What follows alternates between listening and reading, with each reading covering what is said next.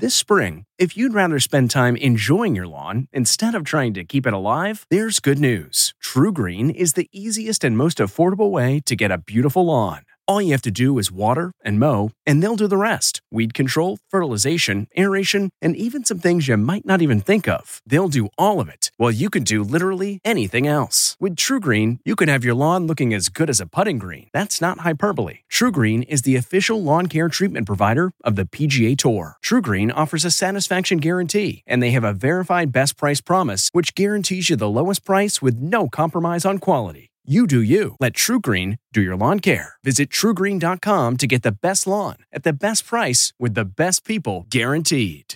This episode is brought in part to you by Audible, your go to destination for thrilling audio entertainment. Whether you're looking for a hair raising experience to enjoy while you're on the move or eager to dive into sinister and shocking tales, Audible has an exclusive collection of thrillers from best selling authors that will keep you on the edge of your seat like James Patterson's first audio only thriller, The Coldest Case. Experience stories like never before, where every chilling detail is brought to life by captivating sound design. Plus, as an Audible member, choose one title a month to make yours forever. And now, new members can try Audible free for 30 days. Just visit audible.com slash WonderyPod or text WonderyPod to 500 500. That's audible.com slash WonderyPod or text WonderyPod to 500 500. Okay, it's time to commit. 2024 is the year for prioritizing yourself.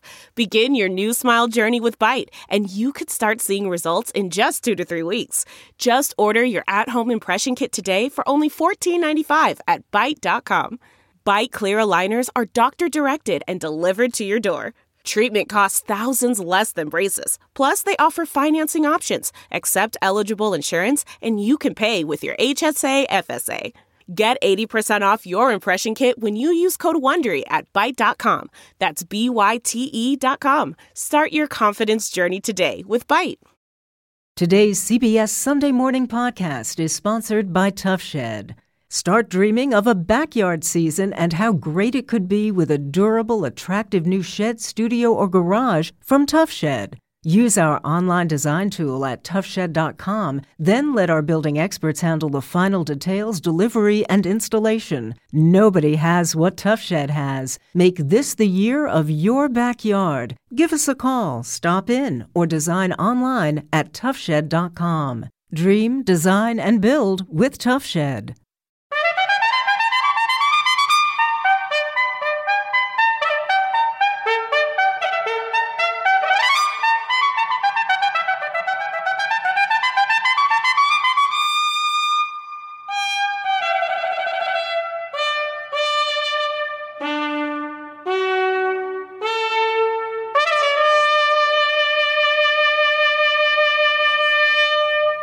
Morning. I'm Jane Pauley, and this is Sunday Morning, our 41st year of Sunday Morning. For most city dwellers, the daily commute involves an onerous journey by car or bus or train. But what if there were a completely different way of traveling? A freewheeling way that was actually enjoyable? Well, listen up. David Pogue has news.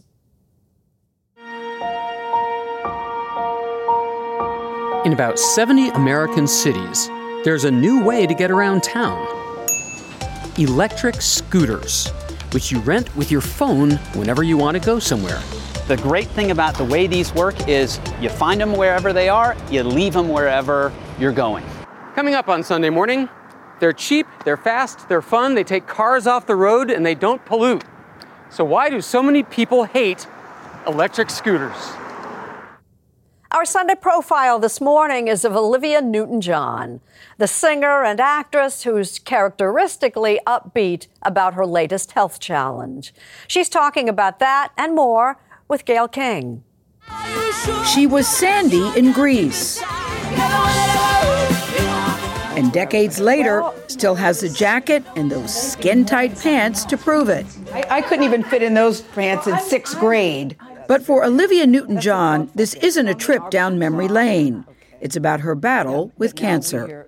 Now it's come back for the third time. Yes. How do you stay in the moment and stay present and not let it consume you and worry you? Okay, denial is really good. it's really healthy. Get my muscles. Olivia Newton John, later on Sunday morning.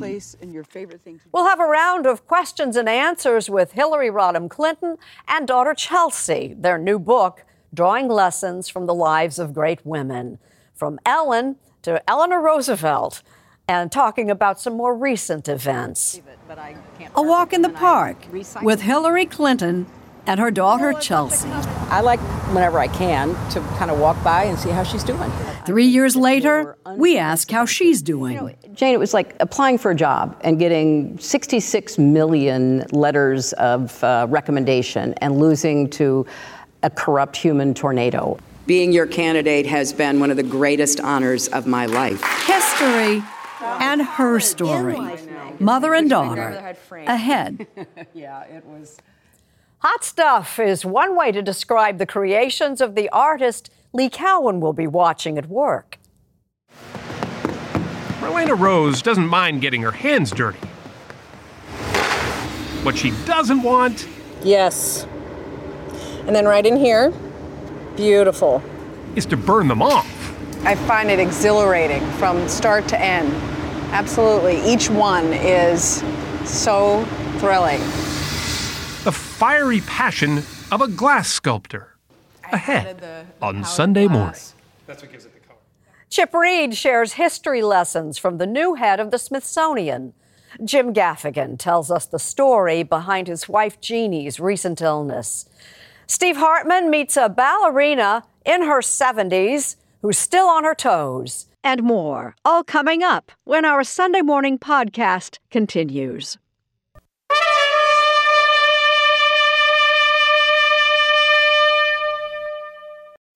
This scooter could hold the promise of a better way to get around. Hold on tight. David Pogue takes us freewheeling. In the spring of 2018, the citizens of several American cities awoke to find something new. Thousands of electric scooters mysteriously deposited all over town, unannounced. They were put there by a new breed of well funded companies with one syllable names like Bird, Lime, Scoot, Jump, and Spin. They want to introduce a cheap, fast, clean way to get around cities like this one Santa Monica, California. Okay, suppose I'm here and I want to go somewhere else in the city. So I open the app, and right here I see these little dots representing all the scooters that are charged and ready for me to just pick up. There are 50 of them within two blocks of where I'm standing. So this is the closest one. I walk over there, and here's my scooter.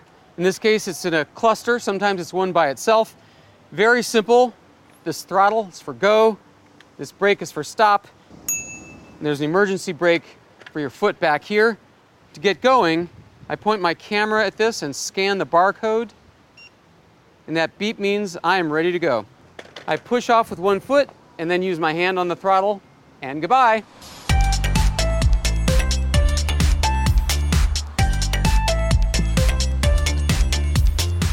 Now, when you get where you're going, this is the crazy part. There's no dock, there's no rack. You just put the kickstand down, tell the app you're done, and then you leave it there. You just leave it for the next person to find. You put somebody on a scooter for the first time, and there's not a person that doesn't come off smiling. I love that. Joe Kraus is the president of Lime. Its scooters have provided 65 million rides so far in 100 cities in 26 countries. What are the problems cities have? Pollution, congestion. Uh, we drive around in these boxed aquariums on wheels. Scooters put you out in the world they reduce congestion by taking cars off the road, and they're certainly incredibly efficient in terms of carbon emissions. But wait, it gets better. Somebody's got to recharge all those scooters every night. Step right up. So the scooter companies employ an army of freelancers, like William Nair in Washington, D.C. But I've been able to make anywhere between 100 to $300 a night. And then you're responsible for getting them back out on the street the next morning. That is one big part of it. I'm about to load up at least maybe a dozen in my Prius. You're going to fit 12 of these things in I that can, hatchback? I can fit almost two dozen of these. I call it a clown car for scooters, quite honestly. An app tells him where to put the scooters back on the streets. So the app told you that this is a drop point. Yeah, and then I will be able to release the scooters. All right. So Release the scooters! The scooter companies insist on considerate, attractive placement. Looks like you've taken some pains to set them up neatly with the angles and. Yeah, you know, you don't want the scooters to be an eyesore.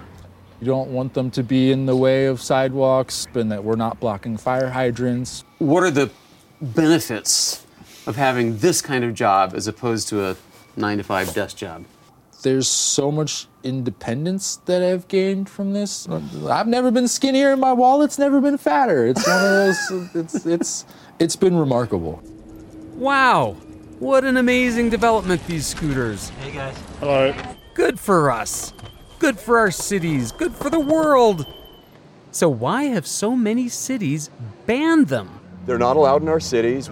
John Mirisch is the mayor of Beverly Hills, California. Well, they arrived overnight, dumped on people's lawns and all around the city, and uh, none of the scooter companies had talked to anyone at the city, and they just kind of appeared. And for a lot of our residents, it was litter. There are other cities that are also upset that these companies just came and dumped their product, and we'd all collectively be left to deal with the impacts of what they were doing. Ah, yes, the impacts. People can leave the scooters anywhere, and sometimes that's in the middle of the sidewalk or on people's lawns.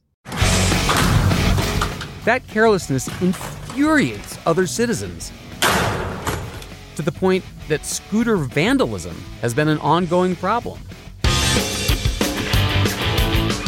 And then there's the other kind of impact. These people have suffered really terrible injuries head injuries, broken bones, surgeries, um, injuries which are going to affect them for a lifetime. Catherine Lerer is a Los Angeles personal injury lawyer. The calls that I get from riders who are injured, they are injured when the scooter malfunctions. Oh, really? Do you get the impression that they malfunction much? Very much. All the time. Uh, the scooters die mid ride, the brakes lock up, the handlebar post collapses, the handlebars detach. They were never intended to be like rental cars, commercial fleet usage, you know, use after use after use every day. And that's why they have a lifespan of, of only 30 to 45 days. Do you think helmets would help? Yes, I think helmets are so, so important. In California, we did have a helmet requirement. And then came Bird, another scooter sharing company. Bird came in and sponsored a bill which was signed into law, which removed the helmet requirement as of January 1st of this year. So you think this problem is fixable? I mean, it has to start with not only the helmets, but also inspecting these scooters on a daily basis. The great scooter backlash and reports of at least eight rider deaths seem to have humbled the scooter companies. According to Lime co founder Toby Sun, the days of dumping scooters in cities are over. I think working with the city is very important. Uh, we're, we're, in markets for long run, right? So I think building that trust and uh, collaboration, uh, collaborative approach will get us uh, a lot longer serving the cities and users. There are problems with accidents and parking and vandals and cities who don't get it. What percent confident are you that you will get through all of this and, and scooter sharing will become a standard thing? Uh, my confidence level is 120%. Um, I'm fully confident that this is going to be revolutionary. That will happen only if cities agree to accommodate the scooters. For example, by designated places to ride them and park them. Lime's Joe Kraus thinks it'll happen. It's happened before.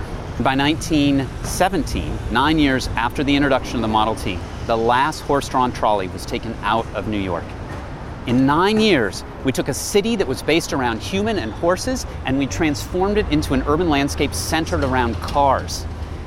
These periods of change can happen rapidly when there's big problems, in our case, congestion, pollution, and there's a great solution, in that case, the Model T, and I would argue today, in the case of an incredibly efficient magic carpet that you can drive around for about three bucks a ride.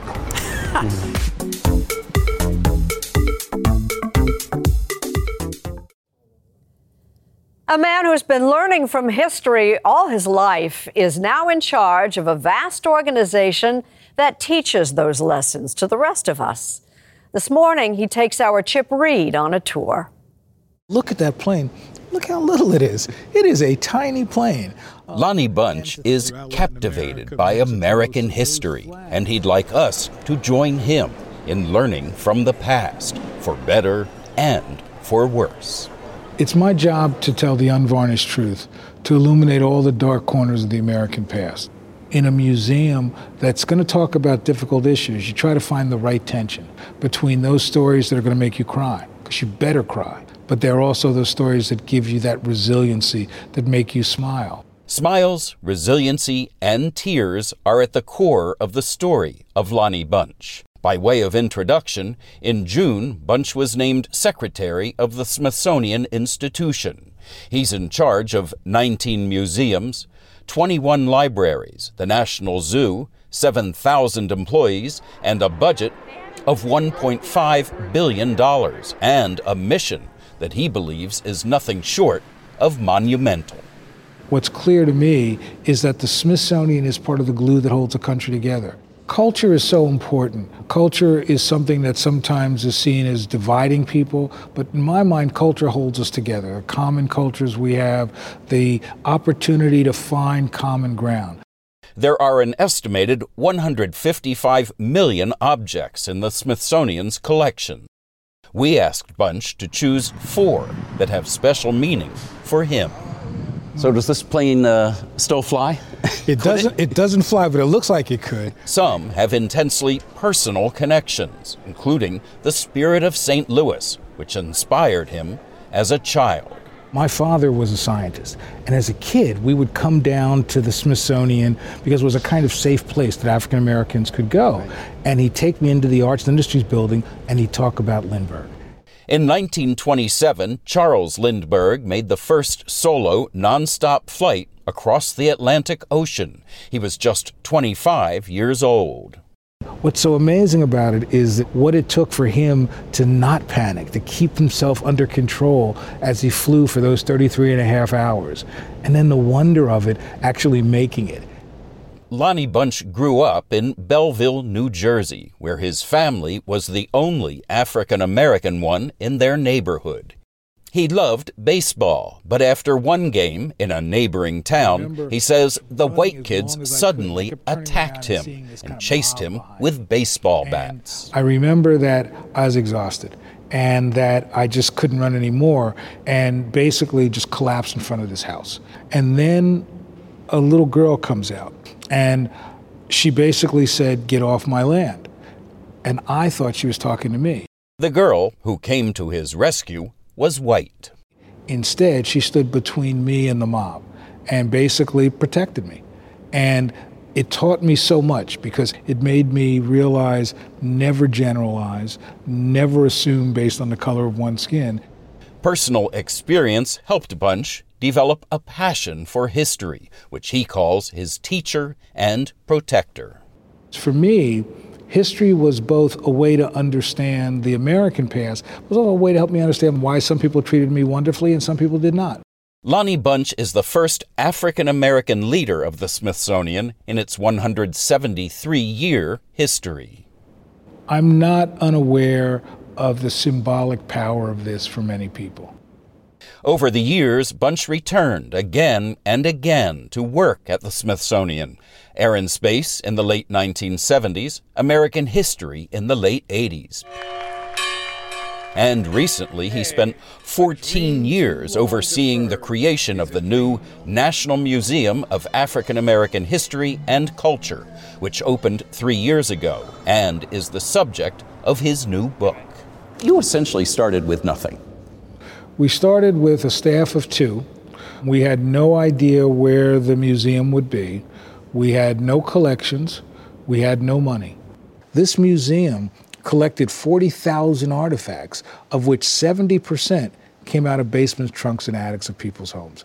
One of his most treasured objects, a tin box. I call it a tin wallet. A tin wallet? Mm-hmm. Oh, I like that. Mm-hmm.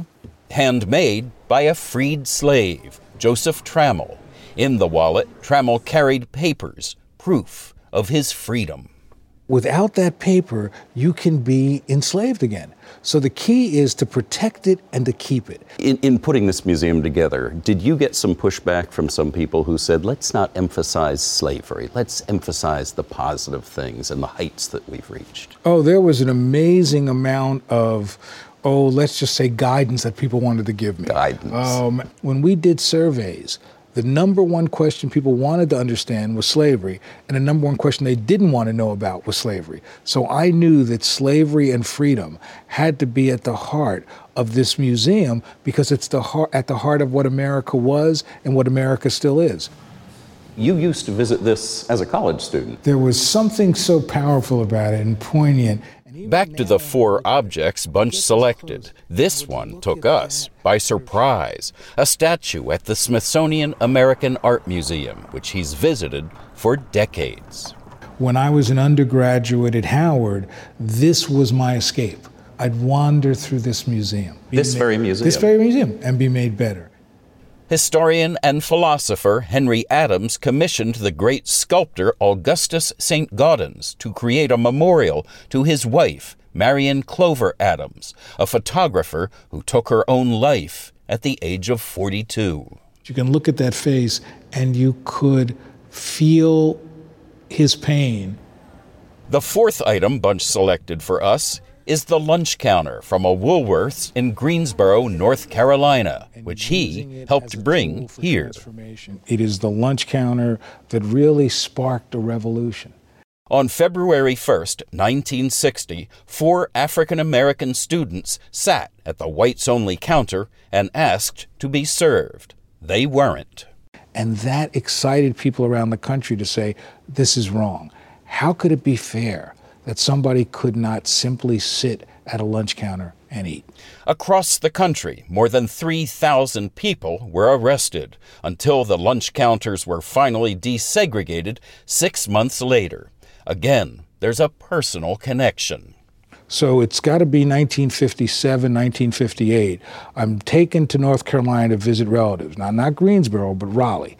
He was allowed to sit at the Woolworths counter in New Jersey, so why not in Raleigh? And I'm sitting at this lunch counter, and suddenly these white hands pick me up and take me over to the standing part where only colored people could stand. And I remember being dumbfounded, and they served me a hamburger, and the taste was never the same. I never went back to Woolworths after that. Lonnie Bunch thanks his parents and his grandparents for preparing him to face the world and ultimately the job he has just begun. One thing they told him was that African Americans had to be twice as good to get half as far. Do you feel that you have to be twice as good? I feel that the burden of race, the burden of expectation, is often heavier on African Americans. I didn't have the luxury to screw up. In my office, there's a picture of a enslaved woman carrying a big hoe in a basket, and her knuckles are swollen, her dress is tattered, and yet she's looking up and moving forward.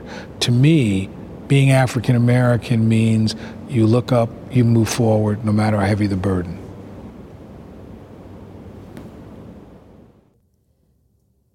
Now, something very different from our Jim Gaffigan. A story about his wife, Jeannie. Serious, personal, and loving. Over the past couple years, I've had the opportunity to do humorous commentaries here on CBS Sunday morning. They've all been universally adored. Okay, not universally adored. Through these commentaries, I think you've learned something about me. I like food. I have too many children, and I married a woman way out of my league. Today, I'd like to talk about that woman, that special woman who has horrible taste in men. My wife, Jeannie, is a force of nature. She is not only my life partner and the mother of my five young children, She is also my co writer of seven comedy specials. When I go out to eat, if I order a salad, the waiter's always like, oh. two New York Times bestsellers, and was even the executive producer of The Jim Gaffigan Show. Who wants some mac and cheese? To summarize, Jeannie does everything. She is the executive producer of our family. And until April of 2017, her life was pretty much perfect. Five uh, kids. Five kids. Six, if you include you. married to a really good looking guy. And then what happened? Well, I was at a pediatric visit for my kids, and when my doctor was speaking to me, I turned my head and I asked her to repeat what she was saying, and she was like, "What's wrong with your ear?" And I'm like, "Oh, I can't hear out of it." And she's like, "When when did that start happening?" So she sent me to a ear, nose, and throat doctor, and that's when they the MRI revealed that I had, um, you know, like 30 seconds to live.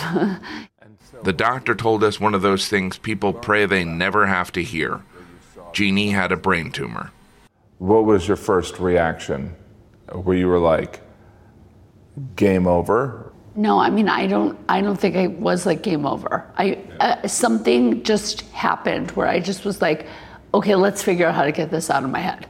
So the more you think about it and the more you talk about it, the higher are the stakes. And in what felt like moments, Jeannie and I found ourselves here in the office of Dr. Joshua Bederson, head of neurosurgery at Mount Sinai Hospital in New York City. This instantly became clear this was a very high stakes situation for you because this is what I first saw, which is a huge, a huge tumor. There's just no other descriptor, which really was stunning to me because you were functioning at an extraordinary level. And so, what causes these brain tumors? It wouldn't be like uh, an annoying husband that would cause these brain tumors. A little bit. That's a part of it, right? Yeah, it's What a causes major it? part, right? What I'm saying, it's not my fault, right? It's not my fault. That would at be all. hard to totally conclude. Okay, so Dr. Bederson doesn't know the origin of the pear shaped tumor, but thankfully he did know how to get it out. The surgery took 10 hours. It was a success. The tumor was benign. Still, Jeannie wasn't out of the dark yet.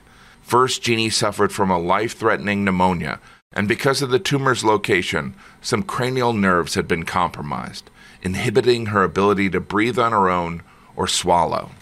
She couldn't eat or drink anything for an indefinite period.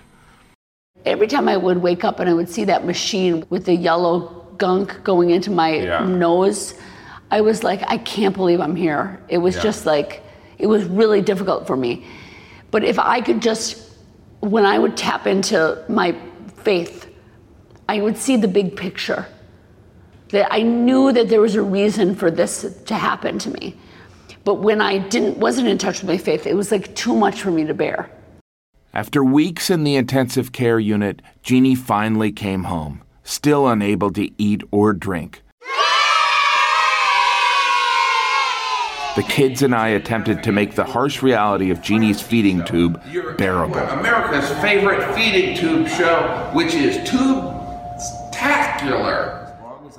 Was there a moment when you're going through this process where you looked at me and you're like, I gotta live just because this guy's he's he can write s- some good jokes, but I don't know if he can be there was a a, single little, dad. I mean, there was a little bit of the feeling of because I had taken on the role of being like, oh, don't worry, I'll do Yeah. the schedule and I'll do the whatever. Yeah. I felt like when they were wheeling me into surgery, I was like, my password on my computer is this. I'm Fresh Direct. This is how you order the f- groceries. I was like, oh my gosh, I have to. He doesn't know any of this stuff. I still don't know most of that stuff. And thankfully, I don't have to. How would you sum up your experience in two sentences? One word. Use one word. No, how would you how would you summarize what you went through? Mom interrupted. Mom interrupted. No, I would summarize it by saying that sometimes you need like a big reminder to realize how grateful you are to be alive and for your life.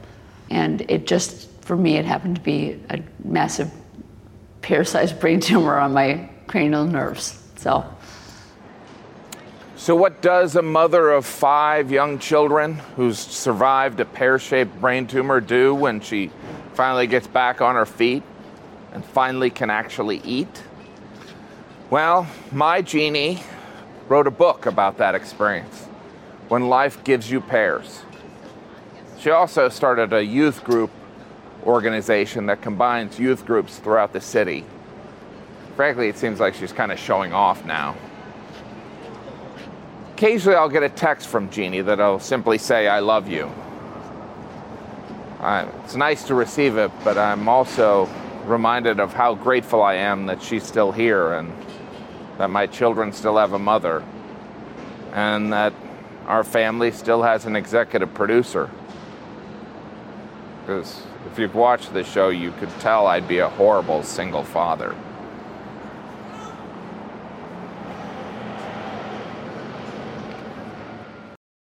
This Sunday morning sun looks pretty cool right now, but not long ago it was hot stuff. Lee Cowan has a portrait of the artist. Light and glass have had an almost spiritual connection for centuries, but rarely quite like this. Glass I think of as smooth and pretty, and, and these have a rawness and a mass to them. You don't like delicate little things. Seems like you want big, hefty things. Yeah, I know, I know. The smallest people have the biggest ideas. At five foot three, she doesn't exactly cut a towering presence, but when an idea strikes her, Marlene Rose is on fire. yes. And then right in here, beautiful. Her medium is 2,000 degree molten glass. Her fascination, its unpredictability. Her motto, no fear. I didn't realize how much of an adrenaline junkie I am. Is that what you get from it? I really do because You get a buzz. I get a buzz because, you know, you could really hurt yourself. But the danger, she says, is worth it. The glass is so seductive and so beautiful and ethereal. It's such a beautifully spiritual material, um, but you have to get the shape right. To get that shape, she uses an ancient but rare technique called sand casting, so named because of that sandy mold, which gives the liquid glass a brief but comfortable home. So it has to be hard enough. That it'll hold the shape that you're going to press into it. She's one of only a handful of artists actually trying to do this. When she started, nearly every glass studio thought of her as the proverbial bull in the china shop she couldn't find anywhere that would let her work. I want to come in and use equipment and pour molten glass, and I'm going to make a mess in your studio. Why don't you want me? You know, it was hard having the door shut in your face and no and no, and you know, maybe it's just too hard. Maybe it's just too hard. But she never gave up trying. And finally, this studio, near her home in Clearwater, Florida, relented. And so, for the last 20 years, she's been turning out her signature pieces Buddha heads, for one, butterflies, another. African pieces, too, are a favorite. She's in more than a dozen galleries, and her work was recently a featured exhibit at the Fort Wayne Museum of Art in Indiana, which all made the mold that she poured for us all the more special. Our Sunday morning sun. She first crafts it in styrofoam, gluing it together with the help of her two kids and her husband, Thomas. Once built, the piece is pressed face down into that wet sand. It's then pounded and packed, and when it's gently lifted back out, what's left in the sand is the memory of even the tiniest detail. Came out pretty well. Yeah. The excess sand is then vacuumed away, and a golden layer of powdered glass, in this case, is sprinkled into that mold. What comes next starts the clock ticking on a process where there is no room for error. I just love how it's this dance amongst all of us, and there's danger and it's excitement, and who knows how it's going to turn out. That, that to me is, is thrilling. That dance starts as soon as the glass is at the right temperature to be poured. It starts cooling almost as soon as it hits the air, which is why, almost immediately, Marlene starts blasting it with a blowtorch. And it could all go south in a second. And if it cools too fast, the whole thing cracks and you're done. Whole thing cracks. Bit by bit, the sand is carefully removed, readying it to be transferred to the cooling oven. But bringing down the temperature slowly is so critical. Marlene even lights Thomas's gloves on fire To warm you up. to make sure they're hot enough not to traumatize the glass. How did you get roped into helping out? I'm married. The result is always a surprise. This one, for example, was supposed to be all red glass, and yet gold mysteriously bubbled to the surface as it cooled. What'd you think when it came out? I jumped up and down. It's pretty good. You just never know what you're going to get. And when it came to our son, neither did we. What do you want people to take away from your work? What do you want them to experience? I want them to feel something. I want them to look at it and feel it. And if they feel something, then I've done my job. And with the sun finally streaming through our own little earthly star, feel we did. One. Can a dancer ever grow too old for ballet? Steve Hartman introduces us to a ballerina who's forever on her toes. I must admit, when my five year old daughter Meryl took up ballet, I assumed it would be a passing phase. Kids burn out, and even professional ballerinas are often done by 30. But I have since learned there is one remarkable exception, which is why I came here to Dallas, Texas. Actually, why we came to Dallas, Texas. To meet the women I want to become. Suzelle Poole is every ballerina's exemplar. More than seven decades in dance and still on her toes. Most ballerinas can't begin to imagine this. Certainly, Suzelle never did. When I was about 26, I knew I only had a few years left. And how old are you now? 79. Is it hard to dance when you're old? And I don't find it difficult. Some people think that I dance better than ever or something, but, but some people haven't seen me. You know, I, they weren't alive. Born in London, Suzelle started dancing at the age of seven and eventually performed around the world. Today, she still does guest appearances with local dance companies with no plans for a final farewell. Even when she broke her arm a few years ago, Suzelle was back at the barre within a week. Okay, what's your favorite move? Move? Your favorite move? That's a very interesting question. I, I do the Dying Swan very well. That's a solo ballet that puts the dancer on point for almost three minutes. Obviously, Suzelle still loves it. In fact, the only thing she likes more is sharing the joy. She now teaches at the Royal Ballet Dance Academy, inspiring local kids and the occasional traveling junior journalist who would have never forgiven her dad if he didn't bring her along to meet the one person in the world who understands her passion better than anyone. Ballet helps everything. If you're not feeling well, you do a ballet class and you feel better after. Does that happen to you It- too? it- it- yes, that's true. So true. From the tips of their toes to the glow in their hearts.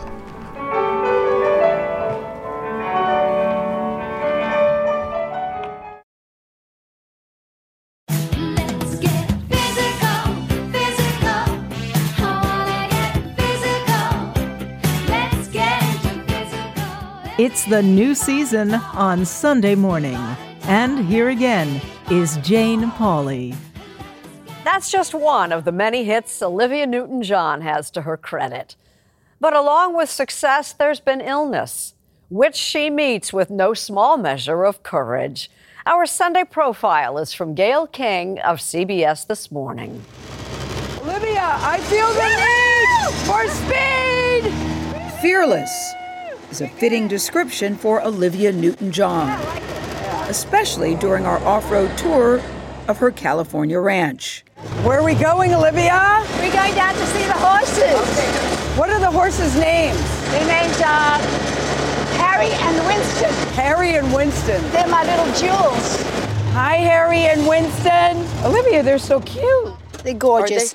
I, I can't ride anymore, so this way I can enjoy horses without feeling the pressure that I need to ride them. The miniature horses ease her mind. Just as the marijuana buds growing in cups nearby So, here are the little babies. These is how they start. ease something else. Mm, how bad was the pain? Really bad. Yeah, crying kind of pain. Oh, tears pain. Yeah, tears pain. The pain can be unbearable, but the spirit remains unshakable. As the English Australian superstar, who just turned 71, battles breast cancer for a third time. I think when you're dealing with something, when you have a diagnosis like this, how do you stay in the moment and stay present and not let it consume you and worry you? Okay, denial is really good. Mm. it's really healthy. But it was consuming my day. And after a time, I went, you know what? I don't know what my time is, but I need to enjoy my life. So I'm going to eat a cookie if I want it. And I'm going to have a cup of tea if I want it. And if I want to have a little bit of wine, I'm going to do that because the joy of life and everyday living has to be a part of that healing process as well. Let me be there in your morning. Let me be there in your night. Finding joy in life. It's not surprising for someone who brings so much of it to the world and for so long. Just a little loving will go a long way. It's hard to remember a time when Olivia Newton John wasn't in the spotlight. Four time Grammy Award winner, she sold 100 million albums with songs like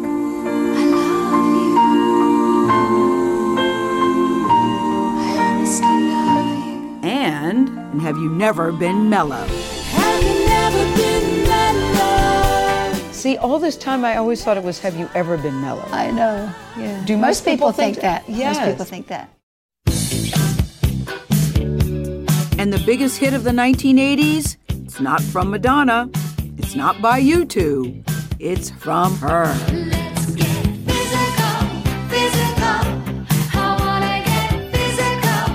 I wanna get physical.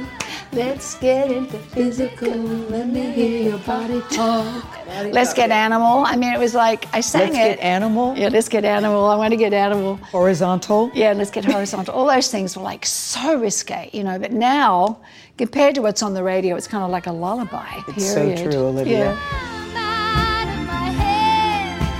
Hopelessly devoted to you.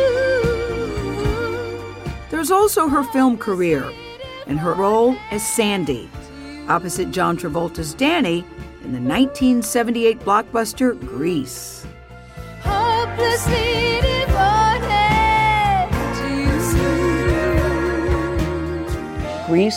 devoted to you. Grease turned out to be a game changer for you for a lot of people. That's they still see you as Sand. Do people still say Sandy? Yes. Is that annoying or is that hey? Well, at this point, I'm I'm thrilled they recognise me. Danny, I don't know what to say. She was 28 at the time. Suddenly, the wheels are in motion, and I, 15 years later, at 43, Newton John's seemingly charmed life forever changed when she felt a lump during a breast self examination. That was not the only devastating news that day. You were first diagnosed in 1992, which was not a good day for you because you get that diagnosis on the same day as the death of your father. Yes. I had a daughter. I had a child to care about, and that was my focus. You know, I've got to get through this for her. Following chemotherapy, she was declared cancer free until she learned it spread to her back in 2013. Never angry? I would, No, I would just angry, no. help me understand how you're not angry. I would think so many people would be angry and frustrated and sad and say, you know, why me? No, why me has never been a part of it.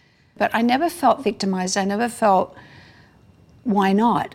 Maybe deep down I knew there was a reason or a purpose for it. Or maybe I needed to create one to make it okay for myself. Because it's a, again, it's a decision. How am I going to deal with it? You choose. You choose. The cancer went into remission, but two years ago it returned again. She was told it's stage four. What did the doctors say to you about your prognosis now? Prognosis, I don't discuss prognosis because that's, if they give you, in my opinion, if they give you a percentage or, you know, this many women get this and they live this long, you can create that and make it happen. It's almost like, I think I know what the statistics are, if and and but I put them away. But I I'm going to live longer than that. I've made that decision. Is death something that you think about? Try not to, but you know I was wondering, yeah. Um, you have to think about it. I mean, it's part of life, and of course, if you have a cancer diagnosis, um, your death is kind of there. Whereas most people, we don't have a clue when we're going to die. And I could die tomorrow. A tree could fall on me. So it's just that we have that knowledge that we could die. But I'm not.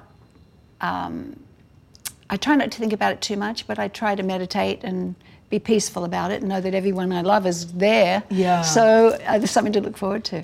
Newton John is touched by all the fans thinking of her and moved to tears watching a message that Hugh Jackman posted on social media during a concert in Australia. You are the most amazing person, the most amazing mum, most amazing ambassador, singer, dancer. We just love you. And I just thought right now, after three, we're going to say, We love you, Olivia. One, two, three. We love you! So sweet. Oh my God.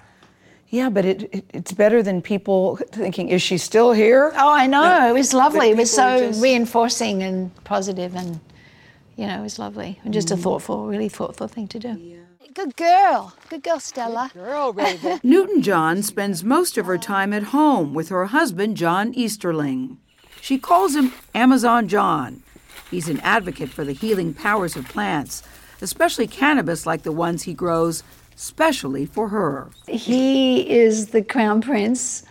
Um, he's just a good, seriously, a good human being and a kind human being, an incredibly smart human being, and he's gorgeous to boot.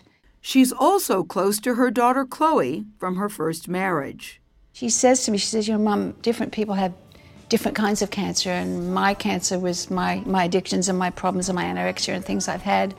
So she feels like she's kind of going through it with me and healing herself at the same time and facing her issues because I'm facing mine. So it's been a really wonderful period of growth. Yeah. For you For both. both of us. For you both. To believe we are magic. Nothing can stand in our way. Retired from performing, she's an activist and philanthropist and founded the Olivia Newton John Cancer and Wellness Center in Melbourne.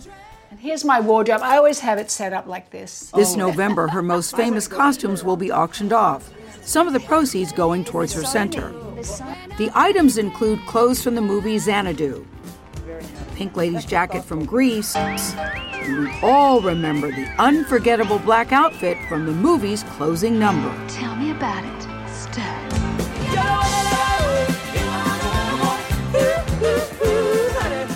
I don't know how you got in them. That's what I would like to know. Well, you know, I was I was a pretty skinny girl, Uh-huh. and they were the perfect fit for me, except the zip was broken. So they would stitch me into them. What would happen if you had to? They'd have to unpick it and then sew me back in. Really? Yeah, I would try not to drink. So don't, I was going to say, don't drink water that day. yeah. Skin tight back then. Could she get into them now? How many people think Olivia can get in the pants? Show of hands, yay! We believe in you, Olivia Newton-John. Okay. Ta-da! Sandy, you did it. Come out. Whoa, that's amazing. That's amazing. Well, Bravo, they live again. They live bravo. again. Only you could get me to do this. Oh, you did it. You're the only I'm- one. No, Olivia Newton John, you're the only one. With the style and that smile and so much strength. It's a decision how you choose to feel about something. So I've chosen that path. I'm happy. I'm lucky. I'm grateful. Um, I have much to live for, and I intend to keep on doing it.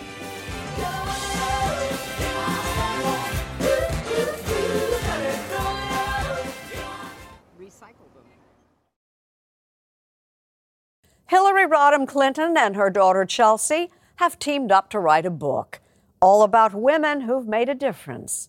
Reason enough to catch up with them at a New York City landmark for some questions and answers.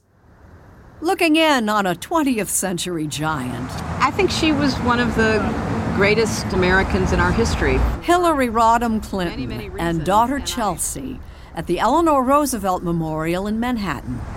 She is a kind of transcendent figure over generations because of all that she did in her life. I just find that depiction of her to be as I imagine her, thoughtfully listening, taking it all in. And at the New York Historical Society, a racket from the hands of tennis legend Billie Jean King. says King, King, B. Look at that. Oh, I love it. Here's a century old banner from the women's suffrage movement. I have one of these at my home and I have it over the fireplace. I look at it every day. The mementos breathe life into a collection of stories called The Book of Gutsy Women, co authored by mother and daughter, and published by CBS's Simon and Schuster. Women have been written out of history from the very beginning of recorded time, and to a great extent still are. And this is a small contribution to the efforts to tell these stories. The collaboration between 71 and 39 year old was at times an intergenerational challenge. Because I write longhand. so I actually brought a sample of this horrible writing, and then I use an app and I send it to her, and um, she laughs So at this is what I would get. She laughs at me endlessly. Although it's not so illegible, I could still read it. Some of their earliest inspirations were familiar characters from books and TV. When you handle yourself, use your head.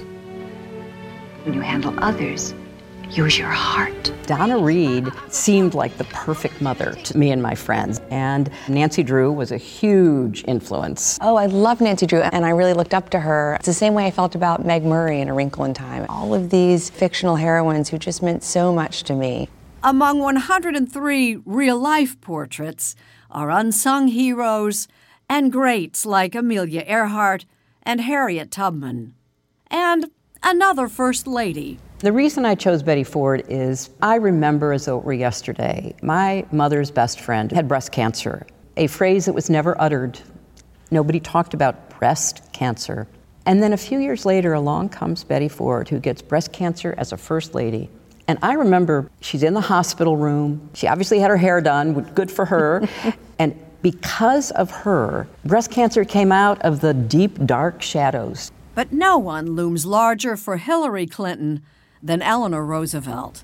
When I ended up being First Lady, she was one of the people that most inspired me because of how she tried to keep thinking about those who were left out, left behind, marginalized. You write about discovering that her husband had had an affair with his secretary. Right. This was devastating. Mm-hmm. And she offers Franklin a divorce, which he rejects. And you write, she decided to stay in the marriage, parenthetically, which can be, as I know well, a gutsy decision. Right. You had to discuss with your daughter putting that. Mm-hmm. What did you say? Well, part of the reason that I admire Eleanor Roosevelt is the way she handled that happening to her. And I say, look, when something happens in your marriage, as I know well, it can be gutsy to leave, it can be gutsy to stay. I felt like I had learned so much from her that I wanted to share that with the reader. And you said, It's my mom's story to tell. I've always felt that way. Being your candidate has been one of the greatest honors of my life. No surprise. Three years after the historic election of 2016, she's still grappling with defeat. How are you doing now, and what are the metrics by which you know how you're doing on Mhm. any given day? Personally, I'm doing well. And Having my grandchildren, and especially a new two month old grandson, has been a gift beyond measure. I feel very blessed. I feel good.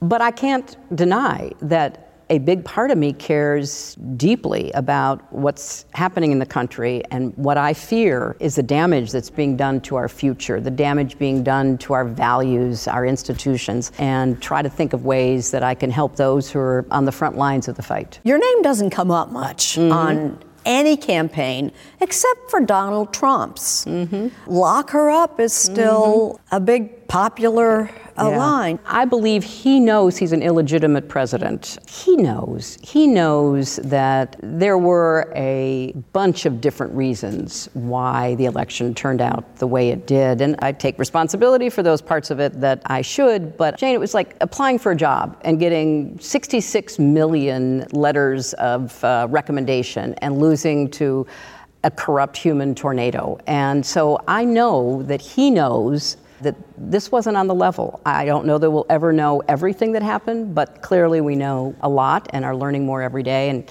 history will probably sort it all out. So, of course, he's obsessed with me. And I believe that it's a guilty conscience in so much as he has a conscience.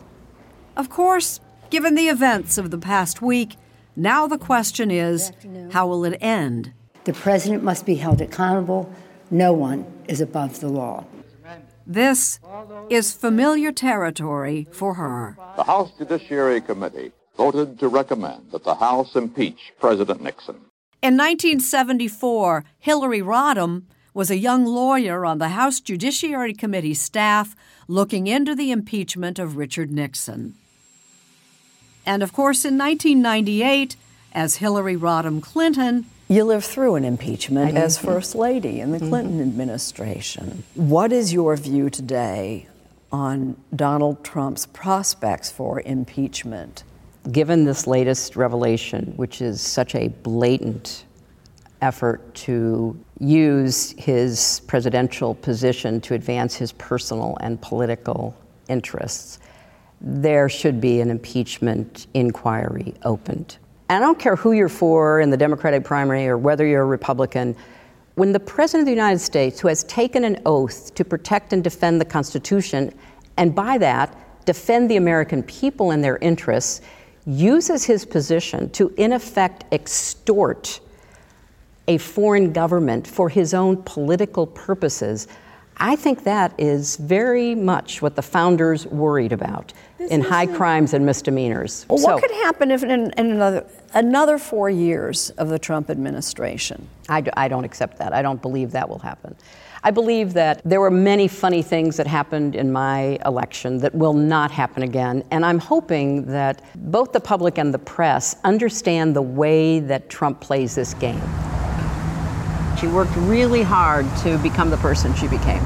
You might say the same about Hillary Rodham Clinton, and like Eleanor Roosevelt, also loved and loathed, but by any measure, a gutsy woman. You wrote a book with your mother, so Hillary Clinton's name is on the front of the book.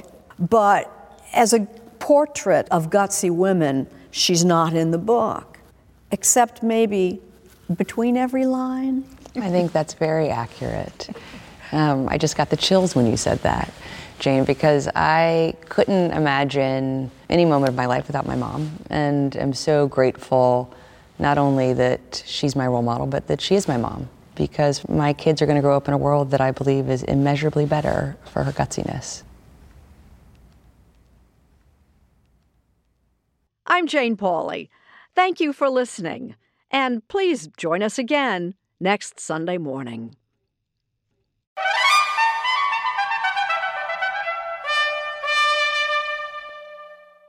If you like CBS Sunday Morning with Jane Pauley, you can listen early and ad-free right now by joining Wondery Plus in the Wondery app or on Apple Podcasts. Prime members can listen ad-free on Amazon Music. Before you go, tell us about yourself by filling out a short survey at wondery.com/survey.